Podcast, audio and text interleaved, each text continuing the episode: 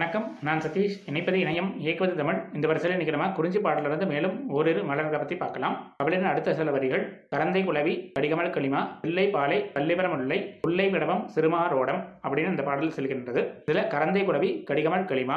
கடிகமல் களிமா அப்படிங்கும்போது இதை நம்ம முன்னாடி பார்த்துட்டோம். மாவின் பூ அப்படின்னு. குறிப்பாக சொல்லணும்னா மாவடு அல்லது வடுமாங்காய் அப்படின்னு கூறக்கூடிய அந்த மாவின் வகையான பூ தான் இந்த களிமா. அதனால இன்னைக்கு நம்ம கரந்தை மற்றும் குலவி அப்படிங்கிற இரு மலர்களை பற்றி பார்க்கலாம். கரந்தை கரந்தை அப்படிங்கும்போது எண்ணும் எழுத்தும் எழுத்திற்கணிந்த ஏலசையும் பண்ணும் பரதமும் பாவகையாவும் படைத்து அழித்து எம் பண்ணும் மனமும் கருத்தும் இனிக்க கரந்தையனில் நன்னும் மலரடி நாவார வாழ்த்துதும் நற்றமிழே அப்படின்னு ஒரு அழகான தமிழ்த்தாய் வாழ்த்து பாடல் கரந்தை கோவை அப்படிங்கிற நூலில் அமைந்திருக்கின்றது. இந்த கரந்தை கோவை அப்படிங்கிற நூலை பார்க்கறதுக்கு முன்னாடி கரந்தை அப்படிங்கிற ஊரை பற்றி பார்த்துடலாம். கரந்தை அப்படிங்கும்போது தஞ்சாவூர் மாவட்டத்தில் கருத்திட்டங்குடி அப்படிங்கிற ஊர். அதுதான் மரபி கரந்தை என்று வழங்கப்படுகின்றது. இன்னைக்கு நம்ம அதை வந்து கரந்தட்டாங்குடி அப்படின்னு குறிப்பிடுகின்றோம். அந்த கரந்தை அப்படிங்கிற ஊரில் தொடர் காலத்து செப்பேடும் கிடைக்கப்படுகின்றது. அதே நம் கரந்தை செப்பேடு அப்படின்னு குறிப்பிடுகின்றோம். அதுதான் சோழ காலத்திலே கிடைத்த செப்பேடுகளில் இரண்டாவது பெரிய செப்பேடாக கருதப்படுகின்றது. ஐம்பத்தி ஏழு இதழ்களை கொண்டு மொத்தம் நூத்தி பதினாலு பக்கங்களை கொண்டு ஒரு வளையத்தில் கோர்க்கப்பட்ட ஒரு அழகான செப்பேடு அது. ராஜேந்திர சோழத்து காலத்து செப்பேடு. அவரோட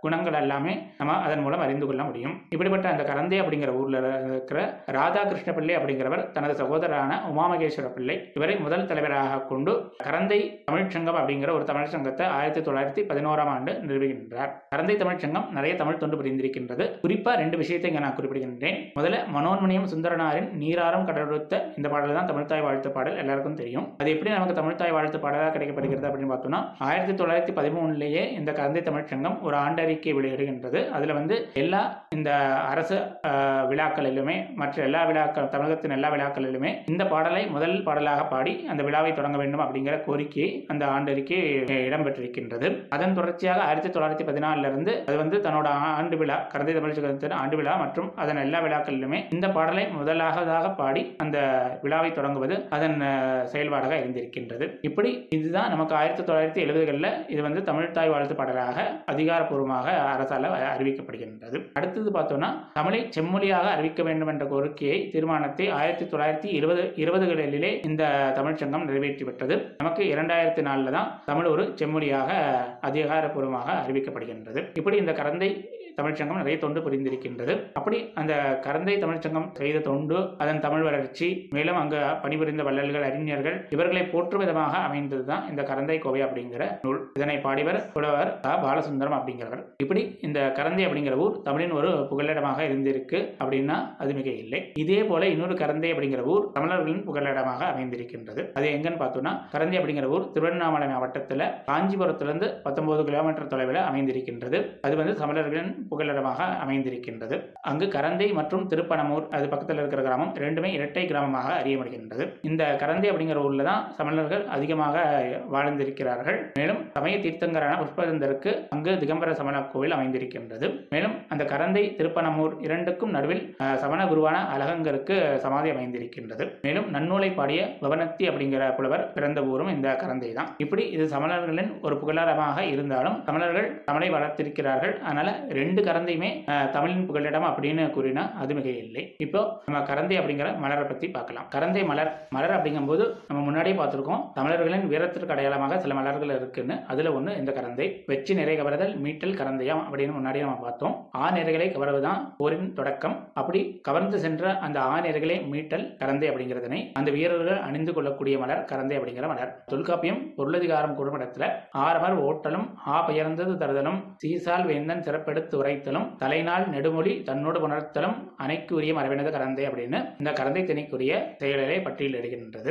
இந்த கவர்ந்து சென்ற ஆணையர்களை நம்ம கண்டிப்பாக மீட்க வேண்டும் அப்படி மீட்காட்டி அதுவே நம்ம தோல்வியை ஒப்புக்கொண்டதற்கு அடையாளமாகி அந்த போர் முடிவு பெற்றுவிடும். அதனால கண்டிப்பாக ஆணையர்களை மீட்க வேண்டும். அப்படி மீட்கக்கூடியது கரந்தை அப்படிங்கிறதனை அந்த வீரர்கள் அணிந்து கொள்ளக்கூடியது கரந்தை அப்படிங்கிற மலர். கரந்தை மலர் அப்படிங்கும்போது இது வயல்வெளிகளில் நன்கு வளர்ந்திருக்கும் என அறிய முடிகின்றது. மேலும் நல்ல நறுமணமுடைய ஒரு செடியாக நம்ம அறிய முடிகின்றது. காய்ந்த கரந்தை கரந்தை மாகுடி விளைவயல் அப்படின்னு பதிற்றுப்பத்து குறிப்பிடுகின்றது.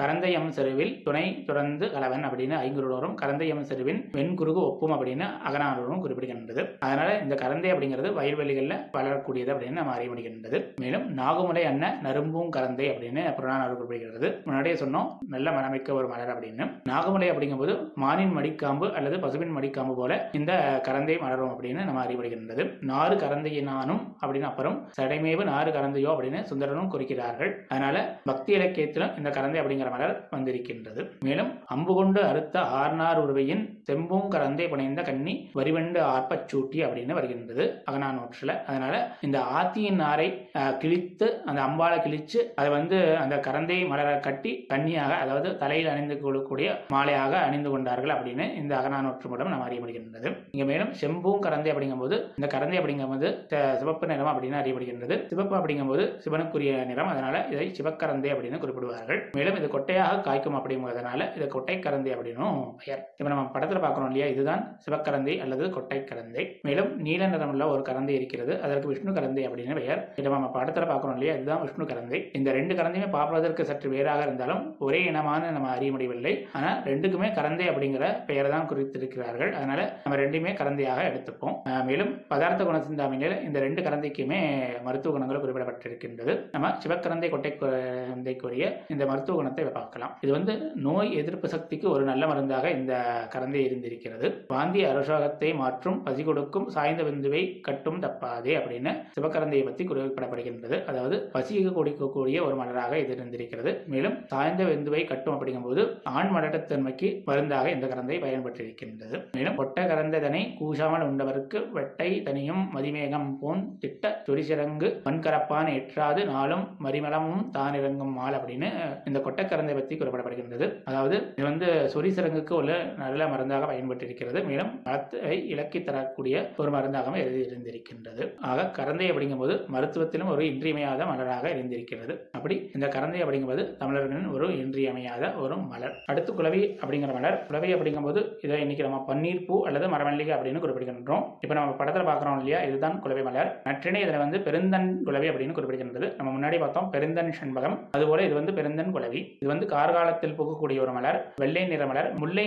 இனத்தைச் சேர்ந்தது. மேலும் மலைநாட்டு மக்களின் வீட்டு முற்றங்களில் இது வளர்க்கப்படும் அப்படிங்கிறத கூதலம் கவனிய குலவி முன்றில் அப்படின்னு புறப்பாடல் நமக்கு இதை குறிப்பிடுகின்றது. இந்த குலவி அப்படிங்கிறதும் ஒரு மர நறுமணம் உள்ள ஒரு மலர். குவலையோடு புதிந்த குலவி நாறு நறுநுதல் அப்படின்னு குறுந்தொகையும் நாறு இதழ் குலவியோடு கூதலம் குலைய அப்படின்னு புறப்பாடலும் நமக்கு இதை குறிப்பிடுகின்றது. இந்த குலவி அப்படிங்கிற மலரை யானையும் குரங்கும் உணவாக கொள்ளும் அப்படின்னு அறிவுறுகின்றது. ஐங்குறு நூற்றுல தோழியின் வாயிலாக ஒரு அழகான பாடல். கல்லிவர் இச்சி புல்லுவன ஏறி குலவி மேய்ந்த வந்தி துணையோடு வரமிசை உகழும் நாட அப்படின்னு தோழியின் கூற்றாக இந்த பாடல் அமையப்படுகின்றது. தலைவனை பார்த்து குறிப்பிடும் இடத்துல நீ எப்படிப்பட்ட ஊரை உடையவன்? அப்படிங்கும்போது இச்சி மரத்துல ஏறி அந்த குலவி அப்படிங்கிற மலரை தன் துணையோடு அந்த குரங்குகள் உண்ணும் அப்படிப்பட்ட நாடை உடையவன் நீ அப்படின்னு இங்க குறிப்பிடப்படுகின்றது. அதனால குரங்குகள் இந்த குலவி அப்படிங்கிற மலரை உணவாக கொள்ளும் அப்படின்னு அறிய முடிகின்றது மேலும் இந்த குலவியை தலைக்கு மாலையாக கட்டி அணிந்து கொண்டதை முல்லை குளவி கூதலம் குவலை இல்லமோடு மடந்த ஈர்ந்தன் கண்ணியன் அப்படின்னு நற்றினை இதை குறிப்பிடுகின்றது. இதே கருத்து திருமுருகாற்றுப்படையிலும் நமக்கு கிடைக்கப்படுகின்றது. அம்புபுதி புற்றில் விரகி குளவியோடு வெண் கூதலம் தொடுத்த கண்ணியன் அப்படின்னு வருகின்றது. மேலும் அகனானூற்றிலும் ஒரு அழகான பாடல் நீர் இலி மருங்கின் ஆறிடத்து அமன்ற குளவியோடு இடத்த கூதலம் கன்னி அசையா நாற்றம் அசைவழி வகர அப்படின்னு இந்த குளவி அப்படிங்கிற வளர கன்னியாக அணிந்து கொண்டதை நமக்கு இந்த பாடல்கள் எல்லாம் காட்டுகின்றது. அடுத்து மலைப்படுகிற அழகான ஒரு காட்சி காட்டப்படுகின்றது. எருதுப்போர் இனத்தில் தீர்த்த துலங்கு இமிழ் நல்லேறு மலைத்தலை வந்த மறையான் கதல்விடை மாறாமைந்தின் ஊர்வடத் தாக்கி கோவலர் குறவரோடு ஒருங்கு ஏந்து ஆர்ப்ப வள்ளிதழ் குலவியும் குறிஞ்சியும் குலைய நல்லேறு பெருகும் கல்லென கம்பளை அப்படின்னு இந்த மலைபடுகிராமில் அழகான காட்சி காட்டப்படுகின்றது. அதாவது முல்லை நிலத்தின் காலையையும் குறிஞ்சி நிலத்தின் இறுதியும் ஒன்றோடு ஒன்று மோதவிட்டு வேடிக்கை பார்க்கறாங்க. யாருன்னா குலவி மாலையை அணிந்து கொண்ட கோவலரும் குறிஞ்சி மாலையை அணிந்து கொண்ட குறவரும். எப்படின்னா ஆரவாரத்தோடு வேடிக்கை பார்க்கறாங்க அப்படின்னு இந்த பாடல் நமக்கு குறிப்பிடுகின்றது. ஆக இந்த குடவி அப்படிங்கிற மலர் சங்க இலக்கியங்கள்ல நிறையவே வந்திருக்கின்றது. இங்க ஒரு விஷயம் நமக்கு புலப்படும். இந்த குளவி அப்படிங்கிற மலர குறுமடத்தில் எல்லாமே கூதலம் கூதலம் அப்படின்னு ஒரு மலரை சேர்த்தே குறிப்பிட்டிருக்கிறார்கள்.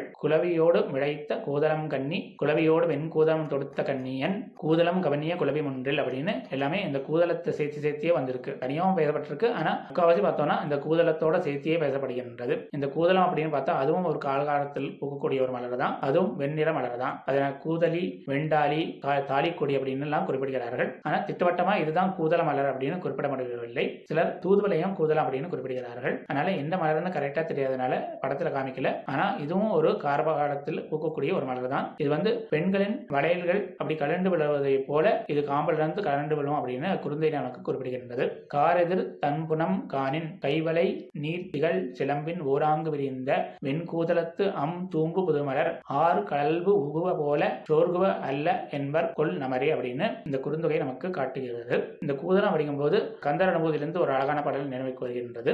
ஆதாலியே ஒன்றும் அறியேனே அறத்தீதாலியே ஆண்டு செப்புமதோ கூதால கிராதகுலி கிரைவா வேதாள கணம் புகழ் வேலவரே அப்படின்னு அந்த பாடல். இதுல வந்து கூதாளம் அப்படிங்கிற மலரை அணிந்து கொண்ட இந்த வேடுவர்களின் மகளான வள்ளிக்கு இறைவா அப்படின்னு நம்ம இங்க பொருள் எடுத்துக்கலாம். ஆக இந்த பக்தி இலக்கியத்திலும் இந்த கூதலம் அப்படிங்கிற மலர் வந்திருக்கின்றது. இப்படி இந்த கூதலமும் குலவியும் சேர்ந்தே பேசப்படுகின்றது. இரண்டுமே வெண்ணெய் நேர கார்காலத்தில் புகக்கூடிய ஒரு மலர். இந்த பதிவை நான் முடிக்கிறதுக்கு முன்னாடி கரந்தி கோயிலிருந்து முதல் பாடலிருந்து ஆரம்பிச்சேன். கடைசி பாடலோட இதை முடித்துக் கொள்கின்றேன். வாலி கரந்தே தமிழ் சங்கம் அன்னமர வாலி அதன் வாய்மை சிறப்புரைக்கும் கோவையோடு வாலி தமிழ்நாடு வான் புலவர் வாழ் தமிழர் வாலி தமிழ் பாடும் வாய். இப்படிப்பட்ட மலர்கள் மேலும் மலரும் ஞானத்திரரும் நன்றி வணக்கம்.